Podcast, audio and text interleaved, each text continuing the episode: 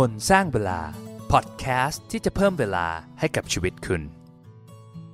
วอร์เรนบัฟเฟตต์เคยกล่าวไว้ว่า โซ่แห่งนิสัยเป็นสิ่งที่เบามากจนยากที่จะรู้สึกตัว แต่รู้ตัวอีกทีมันก็แข็งแกร่งเกินกว่าที่จะทำลายได้ สวัสดีครับ ผมบอลภาคภูมิ ต้อนรับเข้าสู่พอดแคสต์คนสร้างเวลานะครับ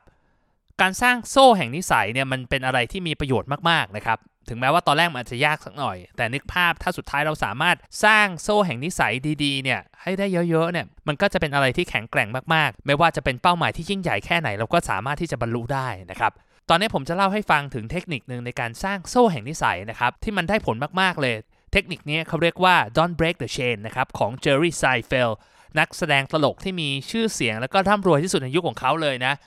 ผมจะเล่าให้ฟังว่าไอ้ don't break the chain เนี่ยมันคืออะไรนะครับ มันทำงานยังไงแล้วทำไมมันถึง work แล้วที่สำคัญคือเราจะเอามันมาใช้กับชีวิตของเราได้ยังไง ทั้งในเรื่องงานแล้วก็ชีวิตส่วนตัว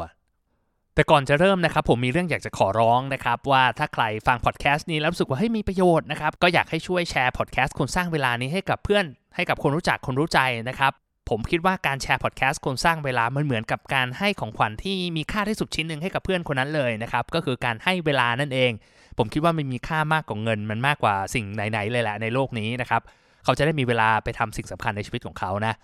แล้วก็สำหรับคนที่ยังไม่ได้กดติดตามกด subscribe follow นะครับก็รบกวนช่วยกดติดตามให้ด้วยนะครับจะได้ไม่พลาดตอนใหม่ๆนะครับไปฟังกันเลยครับกับโซ่แห่งนิสัยเทคนิคสร้างวินัยที่ใครๆก็ทำได้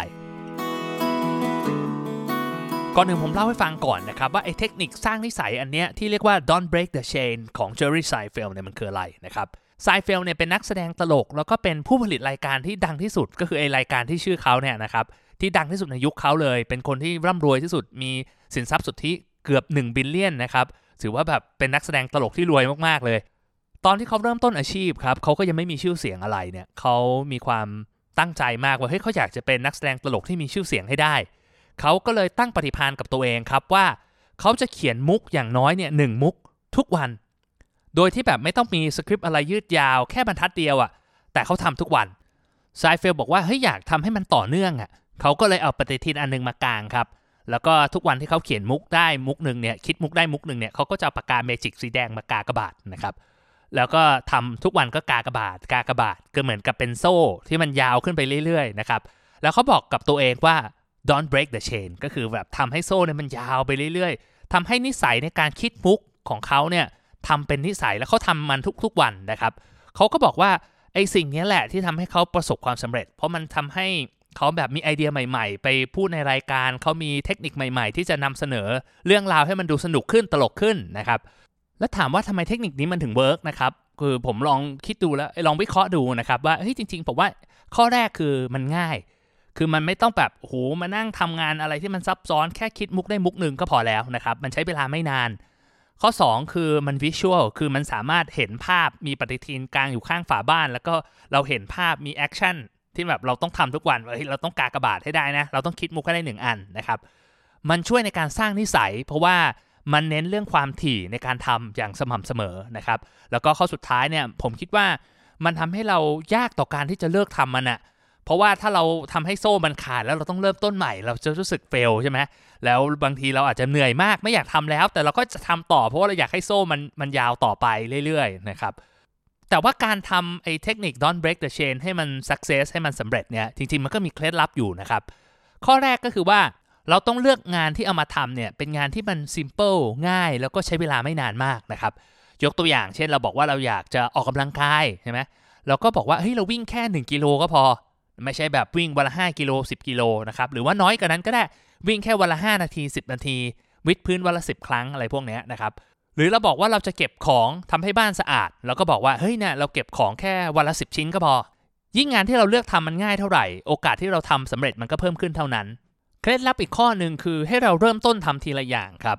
คือผมเข้าใจแหละว่าเวลาเราเริ่มต้นอยากจะสร้างนิสัยอะไรเนี่ยเราก็จะมีความแบบเหมือนมีความฟิตความทะเยอทะยานเฮ้ยเราอยากจะทำหลาย ๆ อย่างเลย เราจะไปวิ่งด้วยเราจะวิดพื้นเราจะทำพอดแคสต์ศึกษาหุ้นทำมันทุกอย่างเลยทำหลาย ๆ อย่างพร้อมกันนะครับกลายเป็นว่ามันมีปฏิทินหลายอันมากเลยที่เราต้องทำให้มันเกิดเชน เกิดโซ่ตรงนี้นะครับการทำหลาย ๆ อย่างพร้อมกันเนี่ยโอกาสสำเร็จมันก็จะลดลงนะครับแล้วให้เราเริ่มต้นโฟกัสทำทีละอย่างและทำให้มันติดไปก่อนน่ะ เช่นว่าสมมติว่าถ้าเราเริ่มทำนิสัยอะไรบางอย่าง แล้วเราทำได้ต่อเนื่อง 2 สัปดาห์ 3 สัปดาห์แล้ว เรารู้สึกว่าเฮ้ยมันไม่ได้เป็นภาระกับเราแล้ว มันเป็น อะไรที่เราทำได้โดยที่ไม่ต้องคิดหรือไม่ต้องนึกถึงมันแล้วเนี่ย เราค่อยเพิ่มนิสัยที่ 2 นิสัยที่ 3 เข้ามานะครับ หลักการตรงนี้มันไม่ได้เน้นเรื่องปริมาณนะครับ แต่เเน้นเรื่องความสม่ำเสมอ แล้วก็คุณภาพและความถาวรของนิสัยนั้น คือถ้ามันติดตัวอยู่กับเราตลอดนะครับ ถึงแม้มันจะใช้เวลานานสักหน่อย มันก็ดีกว่าการที่นิสัยมันมาแล้วมันก็หายไป แล้วก็ต้องมาเริ่มสร้างกันใหม่แต่เอาเข้าจริงนะในทางปฏิบัติเนี่ยมันอาจจะเป็นไปไม่ได้หรอกที่เราจะทำมันได้ทุกวันเป๊ะๆนะครับ บางทีเราบอกจะออกไปวิ่งอ่าวันนี้ฝนตกไม่สบายเราจะทำยังไง เราก็ต้องมีการวางแผนครับ คือมันก็มีหลายวิธีที่เราสามารถทำได้นะครับ วิธีแรกคือเราเหมือนกำหนดโคต้าไว้ว่า เราจะเบี้ยวหรือว่าเราจะเว้นจากการทำกิจกรรมนั้นๆ ได้ ปีหนึ่งกี่วัน เดือนหนึ่งกี่วัน เราอาจจะกำหนดเป็นซิกเดย์หรือเป็นเวเคชันไปเลยนะครับแบบอาทิตย์หนึ่ง มีบทความหนึ่งเขาบอกว่าปีหนึ่งไม่เกิน 3 อาทิตย์นะครับหรือว่าเฉลี่ยก็คือประมาณไม่เกิน 2 วันต่อเดือน ก็คือเรียกว่าน้อยมากๆอะยกเว้นกรณีจำเป็นจริง ๆ เราถึงมีสิทธิ์ในการที่จะไม่ทำมัน แต่สำหรับผมผมก็มองว่าเฮ้ยบางอย่างมันไม่จำเป็นต้องทำทุกวัน จริง ๆ การทำทุกวันมันง่ายกว่าแหละ ผมยกตัวอย่างหนึ่งแล้วกันนะครับ ตอนนี้อย่างหนึ่งที่ผมใช้เทคนิคนี้อยู่คือในการที่จะคิดไอเดียพอดแคสต์ทุกวัน คือก่อนหน้านี้ผมรู้สึกว่าแบบเฮ้ยบางทีมัน blank อะคือพอเราอัดพอดแคสต์ไปเรื่อยๆ ไอเดียมันเริ่มหมด ไม่รู้จะทำคอนเทนต์ประมาณไหนดีนะครับ ก็เลยทำกิจกรรมรายวันที่ผมพยายามที่จะแบบใส่เข้ามาใน prime time ช่วงดึกของผม คือประมาณสักสามทุ่มถึงสี่ทุ่มเนี่ยผมพยายามที่จะคิดไอเดียเรื่องพอดแคสต์คิดตอนใหม่ทุกตอนอะคิดตอนใหม่ทุกวันแล้วกันวันละหนึ่งตอนนะครับซึ่ง ไอไอเดียตรงเนี้ยถามว่าเอาเข้าจริงผมรู้สึกว่าเฮ้ยถ้าทำทุกวันมันจะเหนื่อยเกินไปเพราะนั้นนะเสาร์อาทิตย์ผมก็จะเหมือนเว้นไปมันก็จะมีแค่ว่าวันจันทร์ถึงศุกร์เสาร์อาทิตย์ผมก็จะเว้นแล้วก็ทำทุกจันทร์ถึงศุกร์ผมก็จะได้ผลงานอย่างน้อยอาทิตย์หนึ่งห้าตอน ซึ่งมันมากเกินพอที่จะเอามาใช้ในการอัดในการทำคอนเทนต์นะครับเสาร์อาทิตย์ผมก็จะเวลาไปดูบอลเล่นกับลูกทำอะไรไร้สาระของผมนะครับแบบนี้มันก็โอเคเหมือนกัน แต่อย่างน้อยเนี่ยมันต้องมีความสม่ำเสมอมีสเกจดูที่ชัดเจนว่าเราควรจะทำด้วยความถี่เท่าไหร่ ถ้าสมมุติเราทำไปแล้วเรามีปัญหา เช่นแบบเฮ้ยทำแล้วมันไม่ต่อเนื่องเลยอะ่ะผมมีวิธีแนะนำอยู่สองสาอย่างนะครับ อย่างแรกคือลองดูว่าเฮ้ยสิ่งที่เราทำมันอาจจะยากเกินไปหรือเปล่า เช่นมันอาจจะใช้เวลานานเกินไปในการทำงานชิ้นนั้น แล้วเราไม่สามารถจะหาเวลาในการทำงานชิ้นนั้นๆได้ ก็ลองย่อยให้มันเล็กลงนะครับทำให้มันสั้นลงทำให้เราสามารถทำงานหรือทำกิจกรรมนั้นได้ง่ายขึ้นคำแนะนำอีกข้อหนึ่งนะครับก็คือพยายามมองหา กิจกรรมหรือว่าช่วงเวลาที่จะทำให้เรานึกถึงการทำสิ่งนั้นน่ะนะครับ เหตุผลอีกข้อหนึ่งที่คนมักไม่ได้ทำแล้วทำให้ไอเชนมันเสียนะครับไอโซ่แห่งนิสัยเนี่ยมันไม่สามารถฟอร์มขึ้นมาได้เนี่ยก็คือบางทีเราลืมครับ เรายุ่งมากเลยเฮ้ยว่าเราต้องทำสิ่งนี้ แล้วเราก็ไม่ได้ทำนะครับ ซึ่งช่วยให้ไม่ลืมเนี่ยมันสามารถทำได้2อย่างก็คืออย่างแรก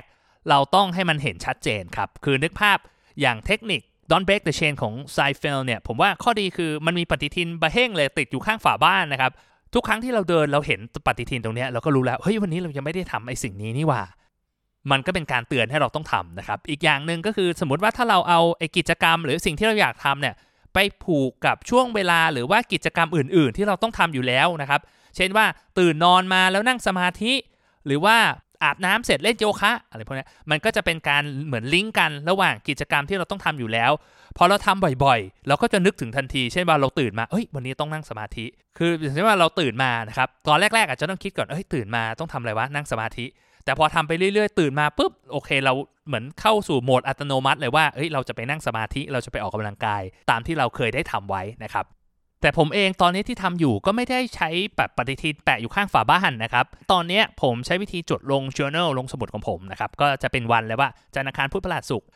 ถ้าผมทำได้ก็จะกากบาทลงไปนะครับ ก็จะแบบทำให้มันเป็นเชนต่อเนื่อง ตอนนี้หลักๆ ผมมีอยู่ 2 นิสัยที่พยายามจะตั้งใจทำให้ได้ทุกวันนะครับ ก็คือเรื่องของการนั่งสมาธิอย่างน้อย 5 นาทีนะครับหรือ 10 นาทีอะไรก็ได้นะครับ แต่ว่าต้องทำทุกวันส่วนมากผมจะทำก่อนนอน แล้วก็อีกอย่างหนึ่งคือการคิดคอนเทนต์พอดแคสต์นะครับ ซึ่งผมก็พยายามทำประจำนะ ประมาณ 3-4 ทุ่มประมาณเนี้ยนะครับ ใช้เวลาประมาณครึ่งชั่วโมงถึงชั่วโมงหนึ่งที่ผ่านมาก็ยังทำได้สม่ำเสมออยู่นะ ผมแอบโกงนิดนึงคือเริ่มต้นพร้อม ๆ กันทั้ง 2 อันนะครับ จะต่างกับที่ผมแนะนำไป แต่ว่าโซฟาโซกูดก็ยังทำได้อยู่ แล้วก็รู้สึกดีกับตัวเองนะครับ ที่แบบเฮ้ยได้ได้ทำตามแผนที่วางไว้นะ ก็ลองสำรวจตัวเองดูแล้วกันนะครับ ว่าเฮ้ยอะไรมันคือนิสัยที่เราอยากจะสร้างในชีวิตของเรานะ แล้วลองดูว่าเราจะสามารถทำให้มันง่าย แล้วก็ย่อยออกมาแล้วใส่เข้าไปในตารางชีวิตของเราได้ยังไงนะ เอาปฏิทินมากลางเอาสมุดมาจดเลยว่าเฮ้ยเราทำมาได้ต่อเนื่องกี่วันแล้วเผลอๆเราอาจจะเซอร์ไพรส์กับผลลัพธ์ที่ได้นะครับ เพราะว่าบางครั้งเนี่ยการทำอะไรเล็ก ๆ แบบเนี้ยมันดูเหมือนไม่ได้ผลงานอะไรเป็นชิ้นเป็นอันนะครับ แต่ถ้าเราทำได้ต่อเนื่องอะ่ะมันเป็นพลังที่เหมือนเป็นดอกเบี้ยทบต้น มันเป็นพลังของ compound interest ที่มันแบบได้ผลมหาศาลเลยนะครับ ยกตัวอย่างเช่นสมมติว่าเราเขียนหนังสือแค่วันละหนึ่งหน้าเนี่ยครึ่งปีเราก็ได้หนังสือหนึ่งเล่มแล้วนะหรือว่าเราวิดพื้นวันละ 20 ครั้งเนี่ยครึ่งปีเราก็วิดได้ 3,600 ครั้ง ซึ่งมันเยอะมากเลยนะครับเราวิ่งวันละ 2 กิโล ปีหนึ่งเนี่ยเราวิ่งได้ 700 กว่าโลแล้วนะครับเรียกว่าไปไกลกว่าเชียงใหม่อีกนะเกือบถึงแม่ฮ่องสอนแล้วนะครับ ผมอยากจะบอกว่าเราอย่าดูถูก อย่าประเมินตัวเองต่ำเกินไปนะครับไอ้คนธรรมดาธรรมดาอย่างเราเนี่ยแหละ ถ้าเราสร้างนิสัยได้เราทำสิ่งเดิมซ้ำๆซ้ำๆอย่างต่อเนื่อง ก็จะสามารถสร้างการเปลี่ยนแปลงที่ยิ่งใหญ่ให้กับชีวิตเราได้เช่นกันนะก็เป็นกำลังใจให้กับทุกคนนะครับอย่าลืมสร้างโซ่แห่งนิสัยแล้วมาเล่าให้ฟังบ้างนะครับว่าเป็นยังไงนะอินบ็อกเข้ามาได้ที่เพจคนสร้างเวลานะครับแล้วพบกันใหม่นะครับ ผมบอลคนสร้างเวลาสวัสดีครับ